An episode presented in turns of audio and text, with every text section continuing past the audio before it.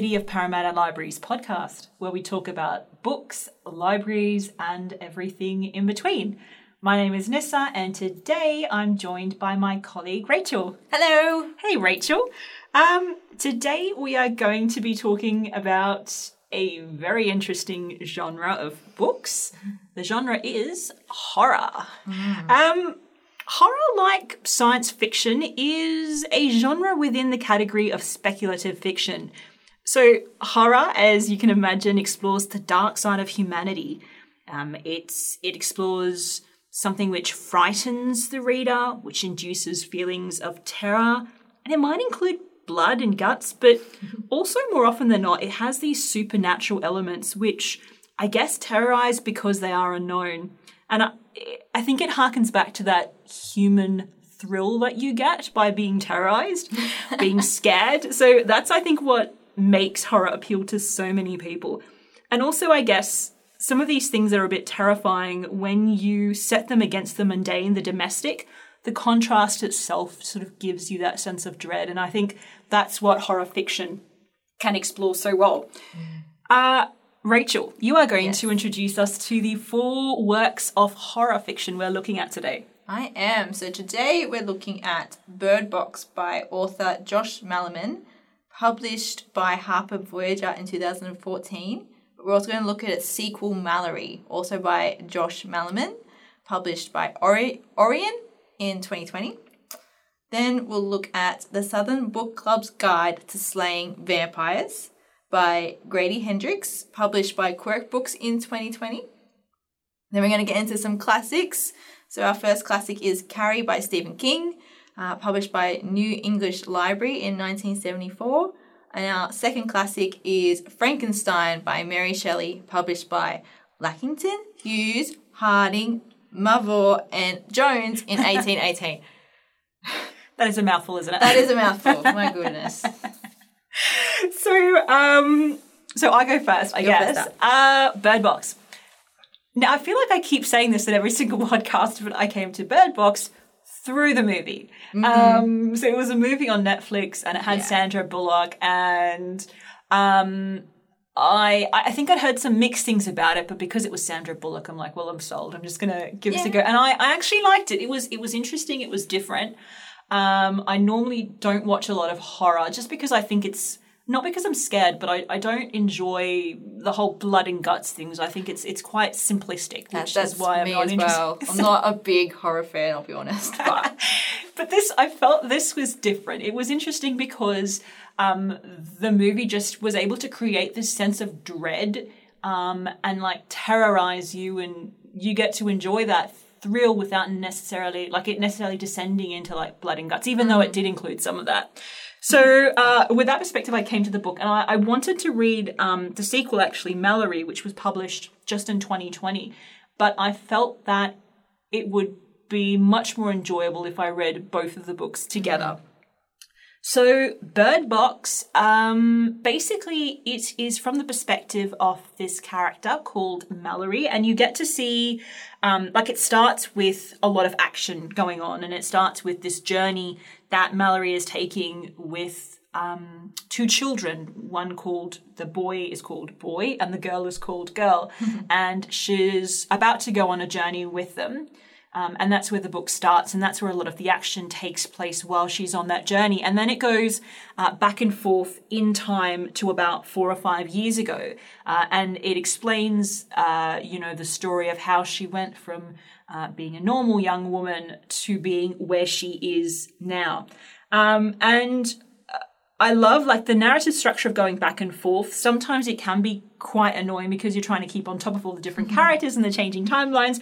But I thought it was actually a really good way of um, because I do enjoy it when they do that and then it comes really well to joining like the two different timelines where they intersect and you get that lovely reward. Yeah. So I thought it did quite well in that regard and going through it it's almost um it's almost about 200 pages in when you find out what the term bird box refers to and I, I won't go into too much about the story because it is horror and I'll spoil it. Um, but basically, something supernatural, I guess you can say, happens in the world. Um, and that's because of that, a lot of changes happen in the world. So in some ways, I guess it's sort of post-apocalyptic. Um, yeah, from the film, it seems a bit like. yeah. Yeah. and the changes that it brings about um, induce this sense of horror because one of the consequences of what's happened is that people um, are not able to see outdoors, or, or they could, but if they did, there are super negative consequences to it.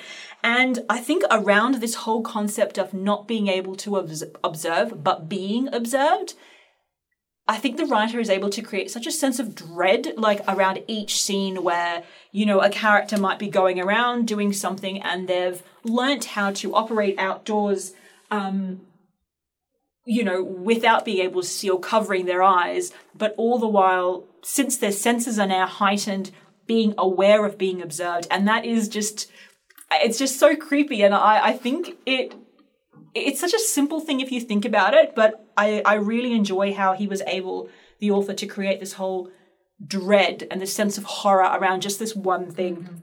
There's a little bit from the book I wanted to read just to illustrate it. Um, so this is while they're on the journey, and they're on a journey, the Mallory and the two children on the river, and obviously uh, they have blindfolds on because they cannot see. Um, so where have I got this? Okay. The birds scream, and the noise they make is not a song. The girl shrieks, Something hit me, mummy. Something fell. Mallory feels it too. She thinks it's raining. Impossibly, the sound of the birds gets louder. They are deafening, screeching. Mallory has to cover her ears. She calls to the children, begging them to do the same. Something lands hard against her bad shoulder, and she yelps, wincing in pain. Wildly, her hand grasping her blindfold, she searches the boat for what struck her. The girl shrieks again, Mummy! But Mallory's found it. Between her forefinger and thumb is not a drop of rain, but the broken body of a tiny bird. She feels is delicate. She feels its delicate wing. Mallory knows now. In the sky above, where she is forbidden to look, the bear, the birds are warring. The birds are killing one another. So, and interestingly enough, this whole concept of the birds, I know it's horrific, like birds killing each other. And I, another book I was reading um, for mystery fiction, that had something similar as well, like starlings and suicide birds. And it describes this scene with that phenomena. And then, and I'd only read that like a few days after this. And in between those days, I'd actually read a news item as well. So I was incredibly creeped out by going, this is following me. This whole concept of birds. The horror Um, was getting to you. It was, it was. So that sort of gave me this heightened sense of horror where this particular thing, like, you know, where you read something and you see it again? That's what happened with me and like birds killing each other. So that I think added to that, um, that extra element. But, uh, so, but the good, like, the book is really good. It's got a sense of horror, it's got a good structure, it shows this main character, like the evolution from being a scared young woman into a leader, into a survivor, and that whole horror of being observed by not being able to observe. Um, what I also found particularly that added to the horror was this concept of self harm. Again, I guess it's a little bit of a spoiler, but um, self harm is something that comes into the book quite a bit and it's related to the supernatural phenomena. And harming yourself is so antithetical to like human nature, where if um, these characters are doing it to themselves, that just adds to this element of horror. Um, but there is hope as well in the book. And then you've got the sequel. The sequel wasn't as well regarded, I guess, as the first book. It opens about two years after the first one. Um, it starts with a scene of horror, something that is echoed in the Bird Box. And I think the second book keeps trying to echo back to the first one, which I guess is normal. It's a sequel. But I think it kind of does it in a bit of a clumsy way. So, like, you're harking back to characters from the first one and drawing parallels between a character in the in the sequel and the character in the original one. But it feels a bit heavy-handed and clumsy. So, I wasn't a huge fan of that. Um, but it was interesting in that the second book has the perspective of three different characters. Um, And in the end, it gives sort of a resolution and explanation for the supernatural phenomena. Well, not an explanation exactly, but a bit of a resolution. But yeah, I, I- think I would have preferred it if the first one had just just left, Left it at it, that, where you've got horror, but you've got a bit of hope. This one, in trying to explain it and trying to resolve it, I just feel takes away from that sense of horror. But Yeah. but maybe maybe that was the intention of the author. Um, but otherwise, look, I would recommend it as if you want to get into horror, something a bit more modern, a bit less. Well, it's got blood and guts, but it's not all around that sort of. I don't know, Saw and all those movies that you see Yeah. trailers on. It just it seems all very horrific visually. So um, yeah, no. I would definitely recommend Bird Box and Mallory by Josh Malerman as an interesting horror uh, book to get into. Rachel, you are going to do yours next. Yes, so I'm going to talk about the Southern Book Club's Guide to Slaying Vampires. Um, so I love the title, by the way. Yeah, it's a really um I mean the title gives away the story, but it's the story still keeps you guessing. Yeah, So ju- at least, and yeah. just a side note for the um for the listeners, I was going to read that. yeah, I stole it. Rachel and I both decided to read it at the same time, entirely separately, but she beat me to it by reserving it before me, so that was my loss, I guess. That's the beauty of reserving books, everyone. Make sure you reserve it. Lesson learned. So yeah, so um I picked this book um partly because it had vampires in the title and that for me kind of links it back to sci-fi and supernatural, which is more my thing. Um so it was a nice way to ease me into the horror genre that you know, I, I won't watch a horror movie by myself. I'm that type of person. So, saying that, let's talk about the book. Um, so, it was published in 2020 by author Grady Hendrix. Um, it's a short but an easy to read horror story. So, yes, it's got the blood and it's got the guts and it's got all the gore and all that sort of stuff, but it's easy to read. Um, if you're like me and not a horror person, I don't recommend reading it before going to bed. um, it does give you some strange dreams and nightmares. Um, but yeah, um, I, I have enjoyed it. Um, as quoted by author Paul Tremblay, uh, who wrote A Head Full of Ghosts, it's genuinely creepy and disturbing. Grady recreates a time and place without the dangerous distortive lens of nostalgia. So this book is um, set in the 90s.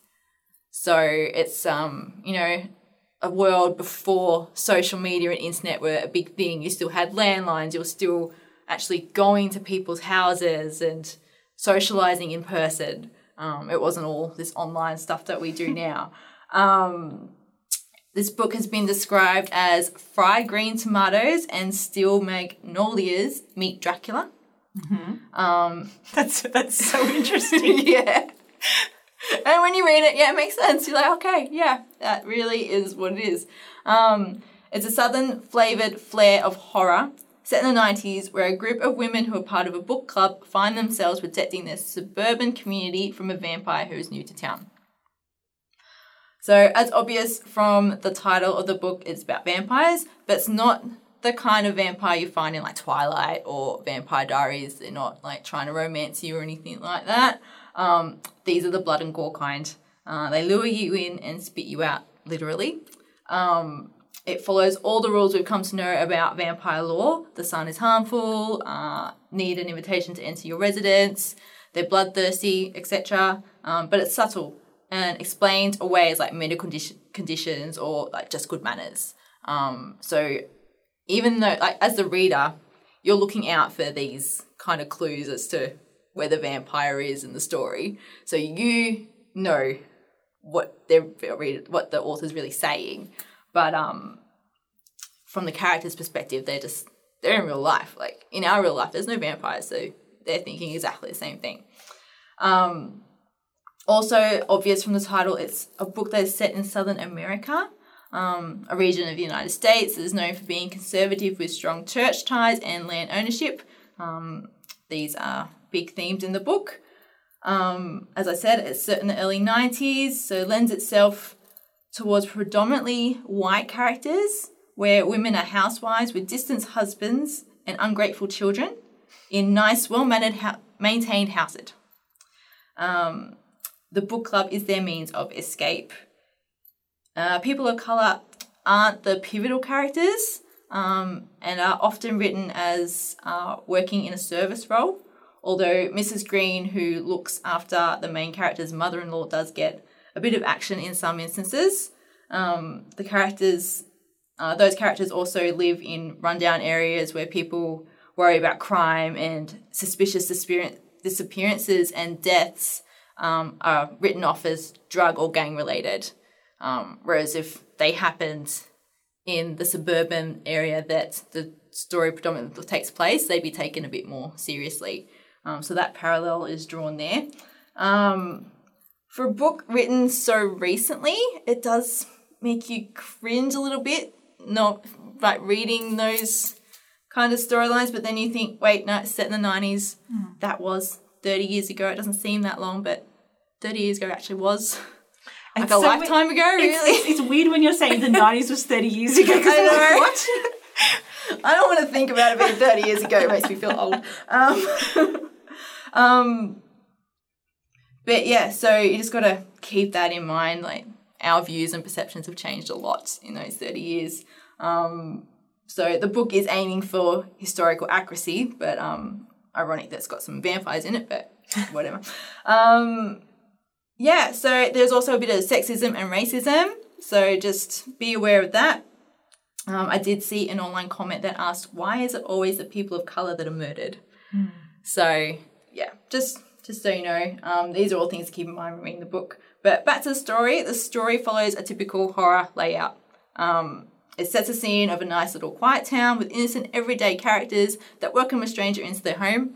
Obviously, for the reader, that's an immediate alarm bell. Stranger in fiction equals bad.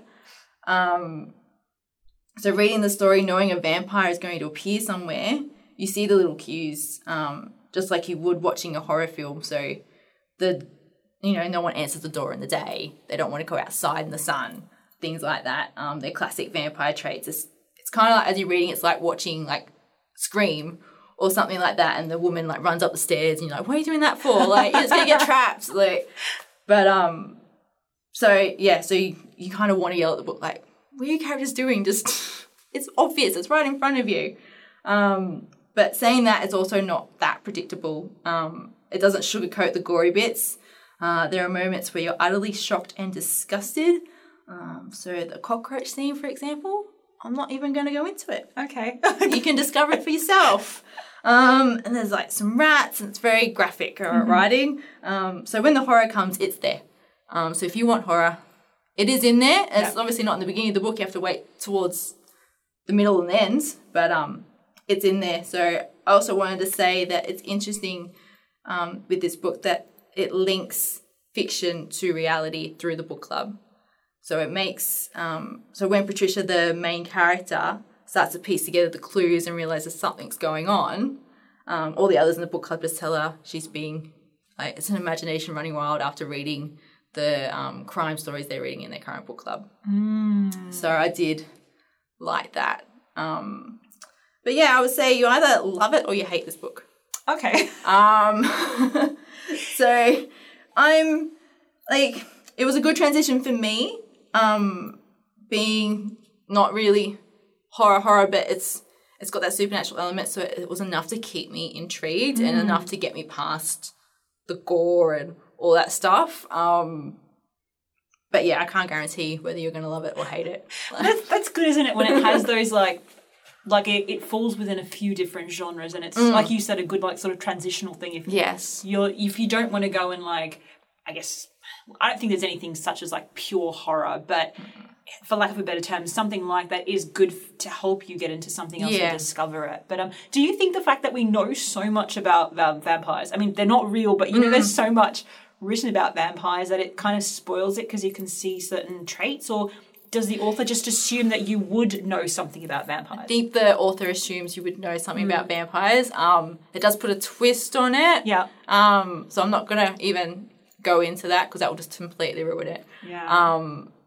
but yeah, so I mean, you see that. Oh yeah, this you know who the vampire is gonna be. Just- Okay. You just know, and you're like, right. So how's this gonna play out? And that's the interesting part of the book. Nice. And see, we couldn't have had a horror like um podcast without having something to do with vampires. So that was that hit that mark very well. It's interesting what you said that thing about racism and sexism and said in the 90s because mm. my one is Carrie, the very famous book Carrie by Stephen King. The version I've got, my copy actually is from 1976 and I got mm. this from St. Vinny's oh gosh, probably about 17 years ago, so it's a very brown book. And I think that actually helped me get into the whole horror thing. I'm looking at your book right now. I It know. does look horrifying. It's, it's, it's pretty old, so I think that really helped. Um, and the story of Carrie, I mean, eh, it's such a familiar one, but basically it is about a young girl. It involves um, a girl who is an outcast in society. Um, there is a prom, a famous prom scene. Uh, there's a lot of destruction. Um, there are a lot of supernatural. Um, there's supernatural phenomena. There's religious fundamentalism. There's teenage angst and teenage sexuality. There's a lot of guilt. There's this whole ugly duckling to swan transformation. Um, it's this thing about basically, in some ways, you can describe it. I think one of the lines from the book was something about how it's a fairy tale gone wrong, basically. Um, so that's basically what the story is, and it's it's it's interesting. The character Carrie, who's the main character, she's described as having like a bovine expression. She's hunched over, she's squat, she's got acne on her back, limp hair. She makes animal type noises. She's constantly bullied. And one character describes feeling a mix of pity and disgust when she sees Carrie. And it's almost, I'm almost ashamed to say it, but when I read it, that's kind of what I felt as well. Like you, you have this character, like if you were just to describe a character in such a, like, such pathetic characteristics, you would feel, like naturally you would think, oh, I would feel sorry for that and I would feel so mm. bad.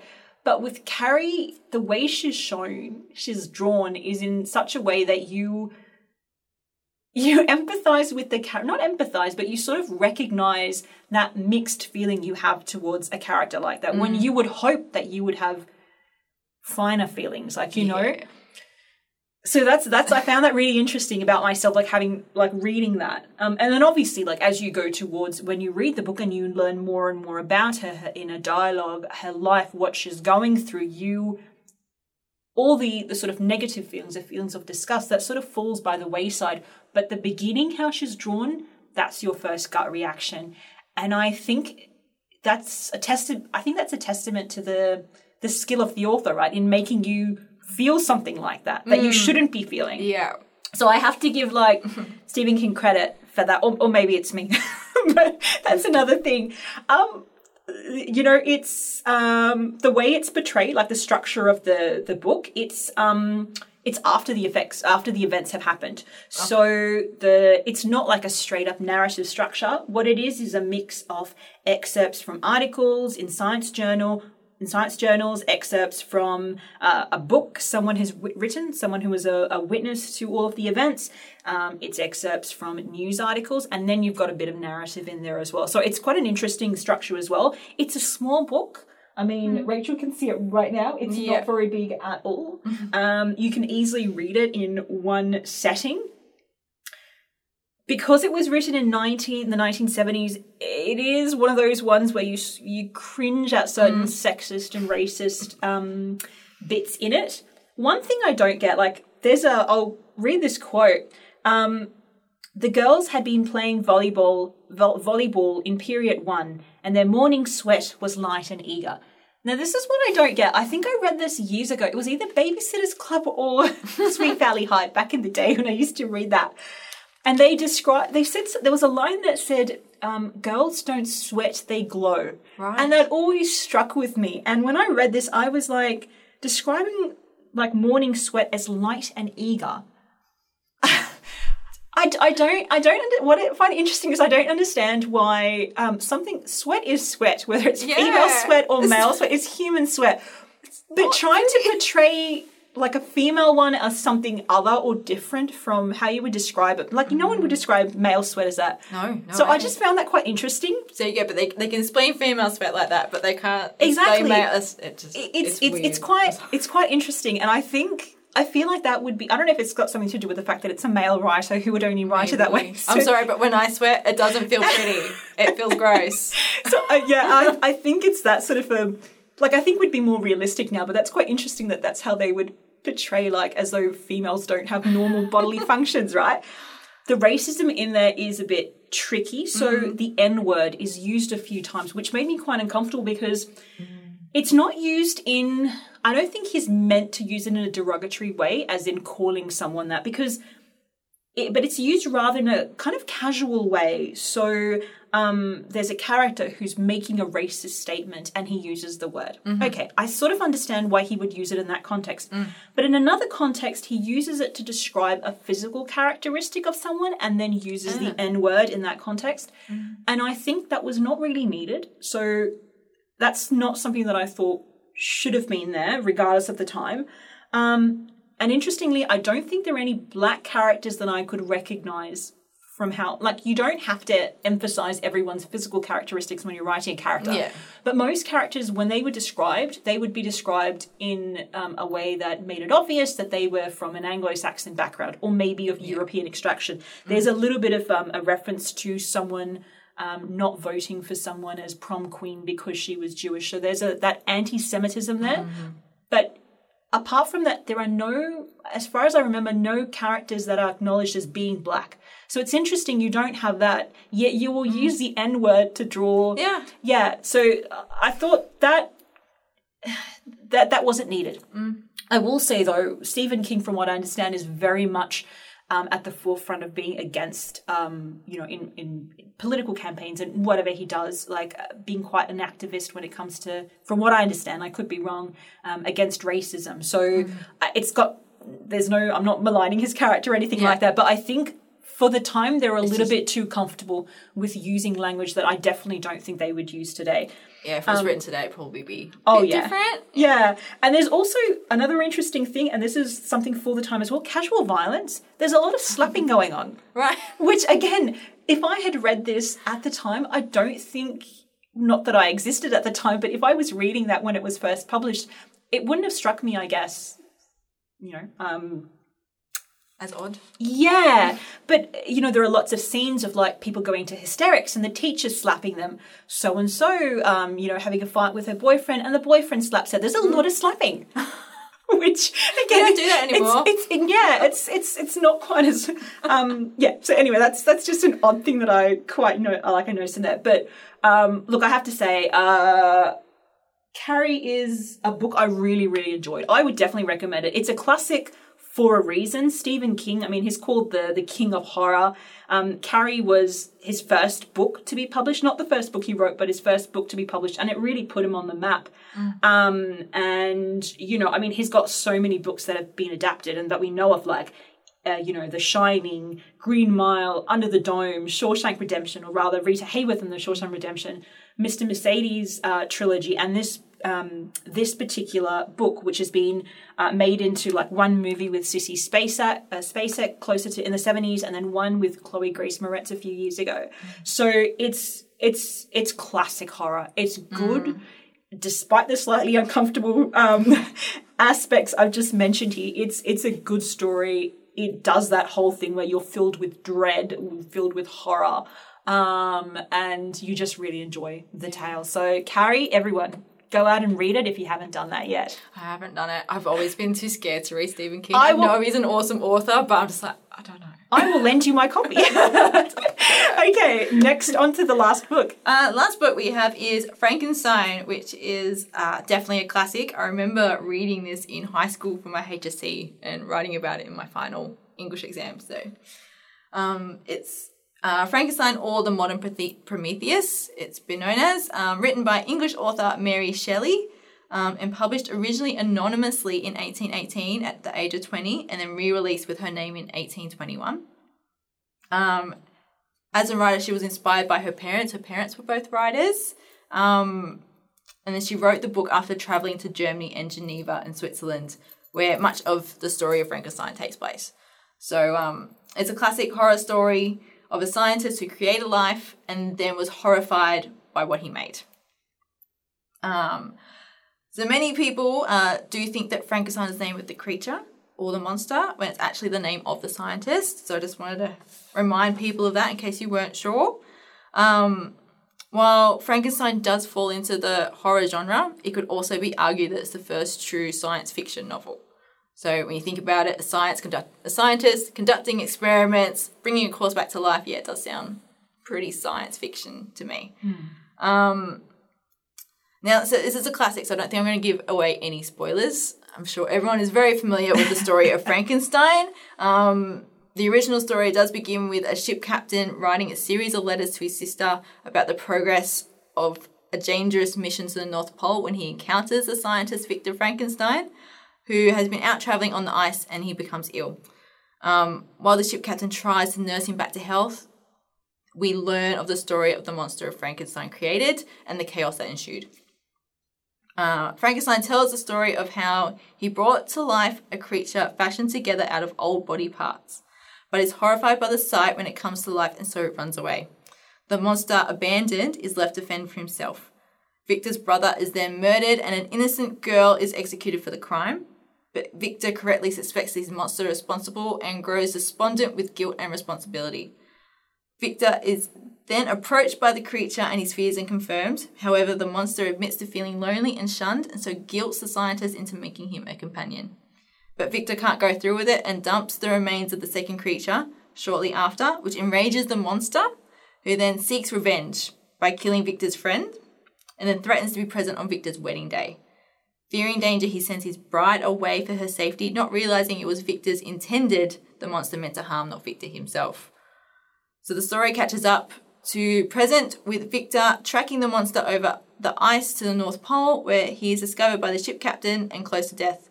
Upon Victor's death, the monster declares that he too can end his suffering and departs to die. So the, I feel the prominent theme in this book. So the reason why I, I actually explained the book was the prominent theme is alienation.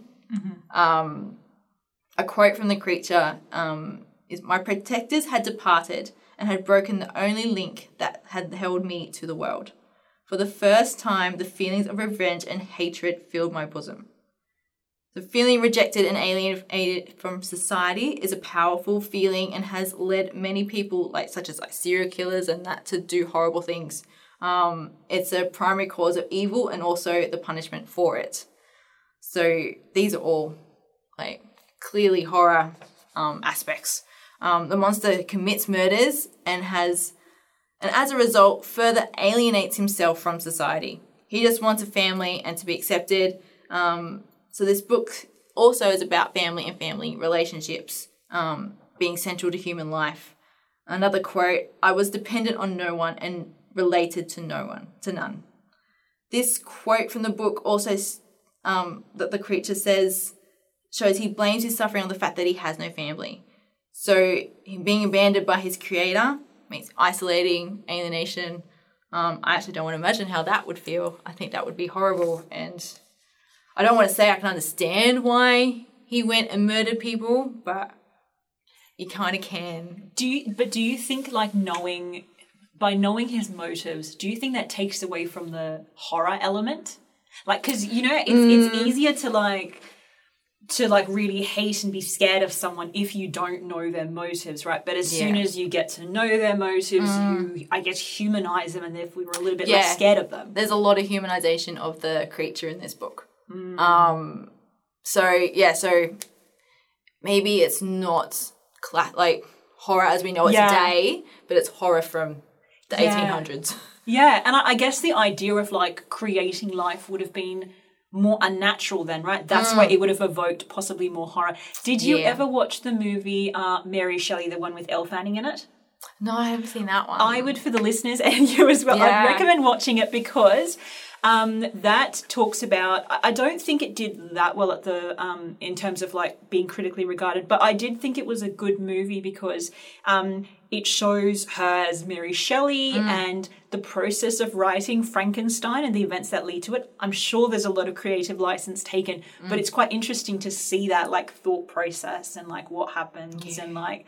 Um, so definitely, I'd, I'd recommend that movie for anyone um, who's also interested. Yeah, because it's, it's like a um, the original the book is like graphic, not, not gra- gothic novel and romanticism, yeah. but with horror. And she was so young when she wrote it. She was she started writing it when she was eighteen. that is amazing. And I think I read somewhere that people didn't believe that she wrote it when she first published it. Yeah, Gosh, that's well. I guess it's not as bad as it is back then. we can all be grateful for that. Yeah, in the 1800s, not many women were writers either. That is true. So, but um, yeah, I like it's a it's a book that's been adapted multiple times in in text, in film, in all sorts of ways. I think the image that ever comes to everyone's mind is the Frankenstein monster from James Whale's Frankenstein in 1931.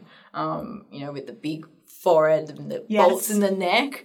But like when you read the book, I don't imagine Frankenstein that way. I imagine him like with lots of stitches and scars and everything from all these mismatched body parts being stuck together. So um, I don't know if you've seen Penny Dreadful. I've heard of it, but I haven't watched it. Yeah, so um, there's a subplot of Frankenstein and his monster. And I think that Frankenstein monster is more like the Mary Shelley's Frankenstein monster. Interesting. That Yeah. actually remind. I think that also reminds me of an episode of Buffy as well, where they do like create someone create like recreates his dead brother, and like then he wants a mate as well, and, and that just how you're describing it right now for me sort of evokes a memory of watching that as well. So it obviously has had such a lasting impact on Yeah. so many different like shows and like literary works and It's whatnot. still now, like, there's still, there's like Netflix series, the Frankenstein Chronicles, and there's all sorts of Frankenstein inspired movies and shows and other texts. Wow. And that's amazing for something that was written so long ago. Yeah. So, the last question uh, Do you feel like you will be delving more into this genre or not? I think I will. Nice. I do want to try and read a Stephen King. yes. Um, just haven't decided. I might read Under the Dome since I've watched this the show, and I kind of know what's happening. I won't be as scared. Um, I'm a bit of a wuss sometimes. Well, it's always good to challenge yourself, and I'm so glad you were able to do that for this particular episode. Thank you very much, Rachel. Um, for the listeners, if you would like to know where to download our episodes of this podcast, you can find us on Podbean. You can find us uh, via Google Play and Apple Podcasts uh, under Parra Pods. We've also got another podcast channel. Uh, rather show that we introduced a few months ago. It's called ParraCALD. So that's P A R R A C A L D, and that stands for Culturally and Linguistically Diverse. And as you can imagine, it focuses on content that is in a language other than English. Uh, so subscribe uh, to one or the other or both. and we'll talk to you next time with another episode. We'll see you. Bye. Bye. The material presented in this podcast is for general information only. Any opinions expressed in the podcast are those of the guest speaker and do not necessarily represent the views of City of Parramatta Council. City of Parramatta Council is not responsible for any injury, loss or damage which you may directly or indirectly suffer in connection with this podcast.